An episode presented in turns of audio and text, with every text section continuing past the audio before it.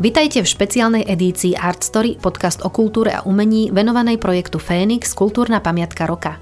Poslaním projektu Fénix Kultúrna pamiatka roka je podporiť a oceniť prístup vlastníkov národných kultúrnych pamiatok v ich úsilí o ich záchranu a obnovu a zároveň predstaviť tieto pamiatky širokej verejnosti. Postupne si predstavíme kultúrne pamiatky, ktoré boli ocenené v 15. ročníku súťaže, porozprávame sa so zástupcami ich vlastníkov a tiež s členom odbornej poroty súťaže. Volám sa Tatiana Jana Poliaková a spolu s Michailou Šimonovou a ďalšími hostiami vás budeme sprevádzať za top pamiatkami Slovenska.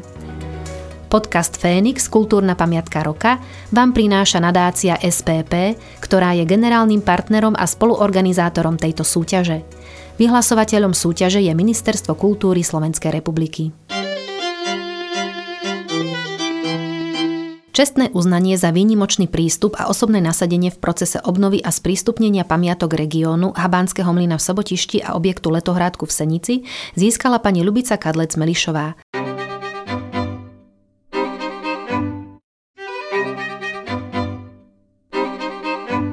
Jej dotrajšiu prácu projektovej manažérky v oblasti obnovy historických pamiatok predstaví kurátorka Michaela Šimonová. Pani Ľubica Kadlec-Melišová je projektová manažierka a odborníčka na regionálny rozvoj na Mestskom úrade Senica. Zaslúžila sa za úspešne dokončený projekt rekonštrukcie letohrádku v Senici a následné zriadenie Mestského múzea. Taktiež sa aktívne angažovala a dozerala nad rekonštrukciou časti pamiatkovej zóny Habánsky dvor. V budove Habánskeho mlyna bola napríklad zriadená stála expozícia približujúca históriu ako mlyna, tak aj jeho obyvateľov. Tieto budovy oživujú zabudnutú históriu regiónu práve vďaka úspešným projektom manažovaným pani Kadlec Melišovou, ktorej nasadenie bolo ocenené nielen miestnymi obyvateľmi, ale aj širokou a odbornou verejnosťou. Pani Ľubica Kadlec Melišová prijala pozvanie na rozhovor do nášho štúdia. Dobrý deň, pani Melišová, vítajte. Ďakujem, dobrý deň. Sme radi, že ste prijali naše pozvanie. Trošku sa porozprávame o takej uh, inej časti obnovy historických pamiatok z hľadiska projektového manažmentu.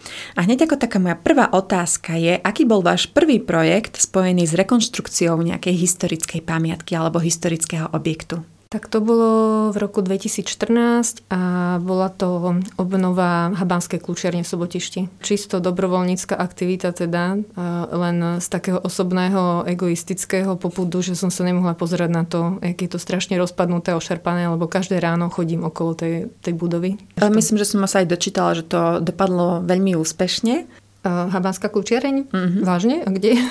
A videla som rozhovor, aj čítala som novinový článok o tom, ako sa to teda zrekonštruovalo a potom aj následnú mm-hmm. výstavu fotografií, pokiaľ si dobre pamätám. Áno, Tam sme dostali, vlastne dostali. Tam som získala 3 roky po sebe financie od rôznych nadácií až sme to teda dotiahli tam, že sme tam vystavili fotografie z histórie Sobotišťa a je tam taká maličká expozícia o tom, na čo tá kľúčereň slúžila. A už ste to naznačila, aký bol teda dôvod alebo taký prvotný poput pre načatie takýchto rekonštrukčných prác a procesov, ale viem o vás, že ste sa uh, potom začala aktívne venovať a úspešne ste aj uh, dotiali dokonca projekt rekonštrukcie Sokolovne v Senici. Mohli by ste nám o tom trošku viac porozprávať, že prečo mm. práve ste rozšírila ako keby to pole pôsobnosti zo Sobotišťa aj do Senice? Tak e, to sú dve veci. Eh, ja pracujem ako eh, projektový manažér pre mesto Senica a toto bol dopyt z vedenia mesta. Hej, nájsť nejaký prístor pre múzeum mesta. Tá požiadavka na meste už asi od 50. rokov, takže s výmenou vedenia vznikla tamto nová požiadavka, eh, nájsť priestor a hlavne zriadiť to mestské múzeum. A to, že e, som e, súčasne s tým e, realizovala projekt aj rekonštrukcia Habanského mlyna, tak to je zase taká ako osobná pohnutka, pretože žijem v Habanskom dvore v Sobotišti. Sobotište je kúsok od Senice, manžel je Sobotišťan, ja som Seničanka. Bývame tam, tam sme kúpili v roku 2008 domček a teda pohybujem sa tam okolo tých schatralých objektov. Takže jedno je taká moja ako profesionálna pracovná povinnosť, to bola a druhá tá záležitosť to bola taká moja osobná dobrovoľnícka aktivita. Uh-huh, úžasne skombinované a také vybalancované by som povedala, čiže tam sa spája aj tá profesionalita, ale zároveň aj takéto osobné nasadenie, angažovanosť a skutočne tá práca aj tej lokálnej komunity v kombinácii s tou ako keby verejnoprávnou uh-huh. úrovňou, ak to takto môžeme nazvať. No musím povedať, že ako v tom období som mala šťastie, eh, alebo tí objekty mali šťastie, že vyšla nejaká výzva, vyšla teda prvá výzva z Interregov, na ktoré človek už musí byť naozaj nachystaný. A takže som, takže som chystala dva projekty naraz toho istého charakteru. Uh-huh. Takže jeden som písala v práci, druhý som písala doma po večeroch. Ako vnímate práve podporu projektov tieto obnovy, keďže máte skúsenosť aj s tým, že ste ako dobrovoľníčka sa pustila do obnovy jedného objektu a do druhého už ako zamestnankyňa teda Mestského úradu? Tie peniaze, e, peniaze sa získať dajú, je to náročný proces, je to veľmi náročný proces. Ja si myslím, že bežný človek, ktorý nemá takéto skúsenosti, tak ozaj nemá šancu ako sa zapojiť do nejakej výzvy a e, napísať kvalitný projekt a hlavne vybaviť všetky tie e, dokumenty a povolovačky a súhlasy, ktoré k tomu treba. Takže e, ja som, ja som v Sobočišti som zúročila to, s čím ja vlastne pracujem v Senici. Uh-huh. Napriek tomu, že napríklad Sobotište vôbec nemalo záujem o to, aby sa ten projekt realizoval hej, v obci. Tam som sa o to snažila skoro 10 rokov, aby sa to vôbec dostalo do toho stavu a odsúhlasili to na zastupiteľstve, že teda dobre, poďme do toho. Ale dnes už znete ovocie svojej práce, pretože pokiaľ mám teda správne informácie, tak e, práve v zrekonštruovaných budovách Habanského mlynu, ako aj Sokolovne sú zriadené múzea. Bola táto idea prítomná už keď ste plánovali tieto projekty, lebo vy ste už spomínala, že v Senici práve ste hľadali vhodnú mm-hmm. budovu na zriadenie múzea, ak som tomu správne mm. porozumela. A ako to bolo v prípade toho Habanského mlyna? Tak e, v prípade toho mesta som to už spomínala, tam e, tá požiadavka prišla s novým pánom primátorom, takže bolo nám jasné, čo ideme riešiť. E, on teda mal vytipovaný iný priestor a v tom čase teda zrovna vyšla tá výzva, videla som tie nastavené podmienky, tak som ho tak upozornila, že teda máme tu ešte túto Sokolovňu. Zase to bola dobrá konštalácia vlastne všetkých tých podmienok, že v tom čase tí vlastníci toho objektu bol ako vo veľmi zlej finančnej situácii, uvažovali nad tým, že ten objekt predajú. Ja som e, e, vlastne ziniciovala ešte takú vec, že zapíšeme to ešte do zoznamu do národných kultúrnych pamiatok, že získame body na projekte, čo bolo super na jednej strane, na druhej strane sme si ako tým dosť zavarili samozrejme lebo tá rekonštrukcia o to bola oveľa náročnejšia. Ale teda múzeum, to bola iniciatíva zo strany vedenia, že chceme zradiť. Ja som mala nachystaný úplne iný projekt v tom čase na rekonštrukcii inej pamiatky, ktorú už, na ktorú som dosť dlho čakala. Takže tu som odsunula medzi tým do šuflíka. Uh-huh. No a čo sa Sobotišťa týka, tak e, to už vnímam dlhodobo, že jednoducho ten e, Sobotište bol založený prvý habanský dvor na Slovensku. A o Habánoch tam do toho času nebolo ani zmienka. Je tam muzeum Samuela Jurkoviča, hej, vieme, proste je tam Savarka, Aničkina, Studnička Jurkovičová, ako to meno. Proste tí habáni boli situovaní, sa asi povedalo, že Sobotište už má toho veľa, tak proste je muzeum v Levároch. Ale je veľmi veľa zdrojov a prameňov a zaujímavých informácií a histórie, ktoré bolo treba tam zviditeľniť. Hlavne to Sobotište má takú atmosféru, a musí mať niečo do seba, pretože láka proste e, ľudí zo širokého okolia, nielen z okolia, zo zahraničia. Ľudia cestujú z Ameriky, z Kanady, huteriti do toho sobotišťa e, cez pol planety, aby sa prišli pozrieť, pretože tie veci, ktoré tam spisovali, tí ich e, učitelia, tak oni nimi žijú tými doktrínami dodnes. Takže pre nich je to taká, hovorím tomu, taká meka. No a bolo mi jasné, vždy som sa čudovala, prečo tam proste ten priestor pre tých hábanov není. Takže ten objekt toho mlyna bol na to ideálny. Ja som sa pokúšala aspoň trochu niečo spraviť v tej kľúčiarni, nejakú informáciu, ale teda už som si povedala, že keď už napíšem tento projekt, tak už tam naspiem úplne všetko, aj naučný chodník po Habanskom dvore, nech človek aspoň vie, že je v tom Habanskom dvore a čo tam všetko mm-hmm. je. Úžasné. A aká bola teda vaša do, najväčšia doterajšia pracovná výzva? Pretože, ako ste spomínali, tieto dvoje projekty boli ladené trošku inak, že v jednom bol, dalo by sa povedať, že aj taký backup s mesta Senica, mm-hmm. ale teda v druhom uh, ste mali voľné ruky, čo na jednej strane mohla byť aj výhoda, ale zároveň aj nevýhoda v tom, že ako ste spomínala, ste to museli robiť teda po pracovnej dobe, že bol to váš dobrovoľný projekt. Tak aká bola taká možno najväčšia výzva, ktorej ste čelila? No celé tieto dva roky boli ako tej rekonštrukcii toho 2019 až 2020. To bola najväčšia výzva, lebo ako realizovať dva, dve rekonštrukcie, ktoré dohliadate, v ten istý čas súbežne súbežne vychádzali proste rekonstrukčné práce, príprava muzeálnych expozícií, všetko bolo neskutočne ťažké. Takže ako tu musím povedať, že som si siahla na dvoch svojich síl. Do toho som realizovala ešte iné projekty, samozrejme pre mesto. Ale na tomto mieste, ak mám teda priestor, tak musím povedať, že e, tá e, Sokolovňa, hej, Letohradok, z ktorého je teda múzeum už dnes, tak to samozrejme není len moja zásluha. Ja som bola v týme s mojim kolegom, s ktorým pracujem na úrade na regionálnom rozvoji už cez už skoro 20 rokov a ako nebyť jeho, tak to, ja to v živote nezvládnem. Proste to je, to je práca nás oboch. Práca nás oboch. On, mm-hmm. on si naozaj strážil rozpočet. Z neho sa stal, z projektového manažera sa stal stavbár, stavebný dozor, rozpočtár. A nakoniec sme tam ešte zachraňovali staré kazetové e, podlahy, parkety historické. On tam montoval svietidla. Takže... Úžasný kus práce. Áno, a obidvaja sme mali, ale naozaj musím povedať, obidvaja sme mali chvíľu, že to je koniec. To už je koniec našej kariéry, projektových manažérov, že tu, tu už sme úplne vyhoretí a, a dávame výpoveď. A nebolo to ani také ľahké na tom meste, pretože medzi tým sa vymenilo vedenie a to malo úplne inú predstavu. Takže vlastne projekt sme začínali už zase s novým pánom primátorom. To je zase taká, taká achilovka týchto e, eurofondových záležitostí, že vy e, podáte projekt a výsledok vidíte o 5 rokov. Hej. Mm-hmm.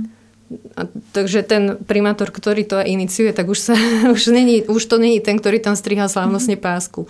Takže nový pán primátor nebol tomu veľmi naklonený, stavba sa predražovala oveľa, aj tu sme bojovali proti e, celému úradu, kým sa pochopilo, že naozaj to bude krásny priestor, ktorý je mimochodom teraz na, tak využívaný, že už aj mňa to hnevá, že za chvíľku už to nebude ani muzeum, ale, ale nejaká spoločenská sála iba. Ako vnímate spoluprácu práve so štátnymi inštitúciami a nastavenia spomínaných grantových programov pre obnovu historických budov? Možno tak v skratke z takej vyslovene praxe, že nemáme len teoretika oproti mm-hmm. sebe, ale skutočne človeka, ktorý je z praxe? Z mojej skúsenosti tak čo sa týka ako riadiacich orgánov hej, a získavania tých e, dotačných systémov, Tých je, dalo by sa povedať, dosť.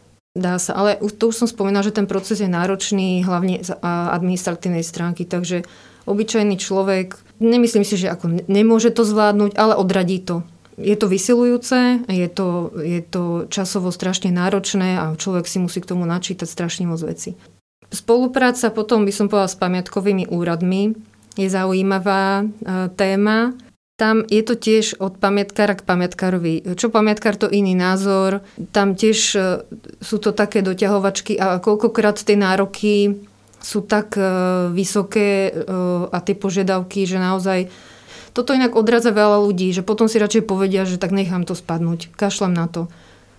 No a mám takú ako skúsenosť z toho habanského dvora, že tam vlastne tá história tých habanov súvisí s tým spoločným vlastníctvom a na niektorých objektoch, ako napríklad na tej kľúčerni, sa zachovalo to spoločné vlastníctvo na tom LVčku. Takže tam je nespočet vlastníkov, ktorí vlastne 10 tisíciny podielov. A e, ja som to prerokovala aj s ministerstvom kultúry, snažila som sa tam obloviť nejakých ľudí. E, sú, to, sú tam podmienky, jednoducho, ak tam to LVčko nie je čisté, tak žiadať na tú pamiatku peniaze nemôžete.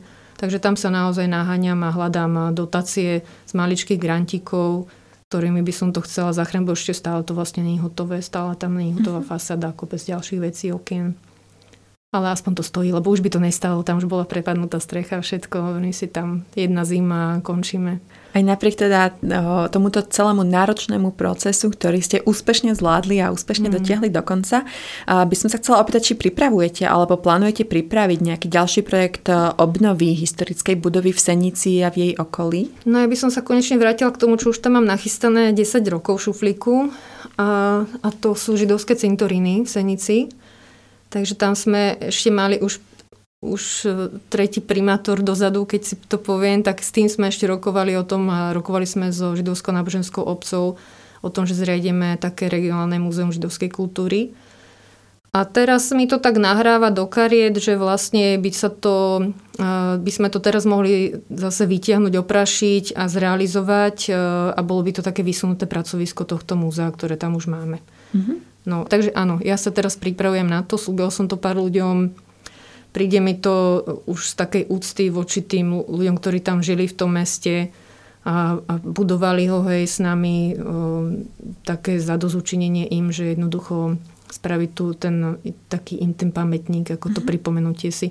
A ten istý pocit som mala aj v tom Habanskom dvore, že jednoducho tí ľudia tam pomohli vybudovať tú obec a, a zrazu je po nich ticho. Mm-hmm. Takže treba ich zase pripomenúť.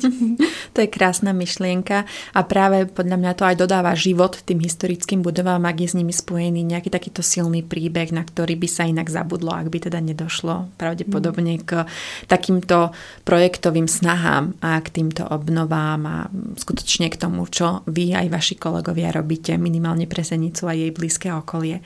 Ďakujem veľmi pekne za rozhovor, prajem veľa trpezlivosti a veľa úspechov pri vašich ďalších projektoch, či už v Senici alebo v iných mestách. A ešte raz teda ďakujem aj za vašu snahu, ktorú ocenila ako aj nadácia SPP, tak aj celý projekt Fénix. Ďakujeme. Ďakujeme veľmi pekne. Za rozhovor ďakujeme pani Ľubici Kadlec Melišovej, ktorá získala čestné uznanie za výnimočný prístup a osobné nasadenie v procese obnovy a sprístupnenia pamiatok v regióne. Cena Kultúrna pamiatka roka Fénix je udeľovaná na návrh odbornej poroty súťaže. Do podcastu prijal pozvanie aj akademický sochár a reštaurátor pán Tomáš Lupták, člen odbornej poroty súťaže Kultúrna pamiatka roka Fénix, ktorý nám priblíži pohľad poroty na prínos pani Ľubice Kadlec Melišovej v procese obnovy a sprístupnenia pamiatok v regióne. Porozprávala sa s ním kurátorka Michaela Šimonová. Dobrý deň, pán Lupták, vítajte. Dobrý deň. Ďakujeme, že ste prijali naše pozvanie. A hneď ako prvú otázku mám vaše hodnotenie prínosu pani Kadlec Melišovej pre záchranu kultúrnych pamiatok. No ďakujem za otázku. E, toto nie je jednoduché, lebo vlastne teraz by som sa mal rozprávať o pani, ktorá myslím si, že nás ako porotu svojim prístupom mm, oslovila, preto došlo k takémuto rozhodnutiu ale nepoznám ju hĺbšie. Podľa tých, toho zážitku, ktorý sme mali s ňou a relatívne krátkej komunikácie, samozrejme, že nás oslovil aj ten výsledok. Ale tá kvalita či už tých prihlásených projektov, alebo tých nominovaných, tých 12 nominovaných, e, bola vysoká a e, súťaž, keď to môžem takto nazvať, vlastne vyhrali tie tri ocenené. Hej. A zdalo sa nám, že tak najviac vlastne vytrčala e, svojim príbehom táto pani Melišová, ktorá z hodov okolností e, sa podielala na záchrane dvoch pamiatok. Jedna, jednou je skoro až pri navrátenie objektu, ktorý nazývame Sokolovňa ale je to vlastne objekt e, šlachtického sídla, ktorý bol v poslednom storočí niekoľkokrát prebudovaný a slúžil na rôzne účely. E, jeho exteriérová výzdoba a skoro aj členenie postupne zanikali a snahou mesta Senica a práve pani Melišovej bolo zachrániť a prezentovať tento objekt myslím, že pred, pred touto iniciatívou on nebol ani zapísaný medzinárodnými kultúrnymi pamiatkami. Čiže aj toto bolo veľké úsilie. No a nejako fascinujúci je príbeh Habanov na Slovensku a Vorave a habanských pamiatok, ktoré za posledných 70 rokov síce boli komunikované, ale často veľmi nešťastne boli úvodzovky zachraňované tým, že čas mobiliáru aj z tohto spomínaného habanského mlyna v Sobotišti bola odvezená na uskladnenie niekde na družstvo, ale už nikto nikdy tie artefakty alebo tie, tie technické zariadenia, ktoré odtiaľ boli odvezené, nenašiel alebo nevie sa momentálne, kde sú. A myslím si, že bolo na čase a je veľ, veľkým prínosom snaha zachrániť aspoň to, čo sa e, na mieste tohto mlyna zachovalo. Spomenuli ste dve pamiatky, Habanský mlyn a tzv. Sokolovňu. A v oboch je momentálne zriadené múzeum. Chcela by som sa vás opýtať na váš názor e, práve tohto ako keby trendu zriadovania v múzei v zrekonštruovaných budovách. Aký je váš pohľad na tento trend? No ten trend súvisí s tým, že je problematické využívať e, tieto národné kultúrne pamiatky, teda využívať ich iným spôsobom. Hej, že pokiaľ máte zachovať a prezentovať tie pamiatkové hodnoty, špeciálne v takých špecifických lokalitách, ako je Sobotište, hej, myslím si, že, že tuto nie je e, v nejakom rozpore s, s tými potrebami e, toho prostredia tých komunít. Často je snaha zriadovať múzea aj tam už, kde sa tých múzeí nachádza niekoľko. V, myslím si, že Senica e, mala absenciu takéhoto priestoru, navyše tento priestor je robený ako multifunkčný, že dá sa použiť aj na iný, aj na iný účel. A myslím, že to bola aj taká ako kultúrna výzva, ako to uchopiť tej Senici, myslím si, že aj tú, tú komunitu, ktorá v, v, rámci, v rámci toho mesta nachádza svoje korene. Takže to, že to oslovilo, že ju to zomklo. A problematika teda toho múzea Habánov je podľa mňa veľmi potrebná. Tam ešte stále medzi nami e, máme e, množstvo potomkov Habánov, existujú väzby, dokonca toto múzeum dáva priestor e, aj na komunikáciu s potomkami Habanov, ktorí z územia e, Slovenska odišli. A mm, myslím si, že je to veľmi dôležité, lebo e, množstvo kvalitných remesiel v tomto regióne. Súviselo s Habánmi, prišlo s Habánmi, ktorí ja čo mám informácie, tak e, ich pôvod tejto komunity je niekde v Južnom Velse, odkiaľ boli vyhnaní pre svoje, svoje názory na vieru a na spôsob života vo viere na územie dnešnej Švajčiarskej konfederácie, kde pochytili veľké množstvo veľmi kvalitných remesiel, a e, pod prísľubom náboženských slobod sa vlastne usadili na území Záhoria a Južnej Moravy, kde boli veľkým remeselným prínosom. Či už to boli veľmi schopní e, výrobcovia kameniny, čiže oni vlastne sem prinášajú sem fajanzu ako ako severo-taliansku, taliansku a severo-taliansku e, remeselnú výrobu napodobenín čínskych keramík a porcelánov, o ktoré bol v Európe taký dopyt, že nebolo možné ich naplniť, čiže začali sa vyrábať ako keby napodobeniny. Je to obdobie, keď sa začína viacej stolovať, vyrábali príbory, vyrábali kvalitné vozy koče. Čiže v podstate mali automobilku. Hej. A kto s nimi vychádzal za dobre a vedel im dať priestor, tak e, boli to veľmi schopní hospodári. A tie habánske dvory e, boli súčasťou dedín na, na dnešnom Záhorí a na Južnej Morave. Ďakujem vám veľmi pekne. Rozprávali sme sa s akademickým sochárom a reštaurátorom pánom Tomášom Luptákom, členom odbornej poroty súťaže Kultúrna pamiatka roka Fénix.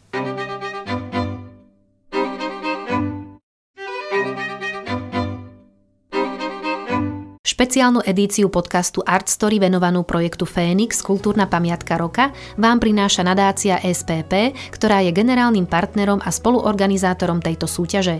Vyhlasovateľom súťaže je Ministerstvo kultúry Slovenskej republiky.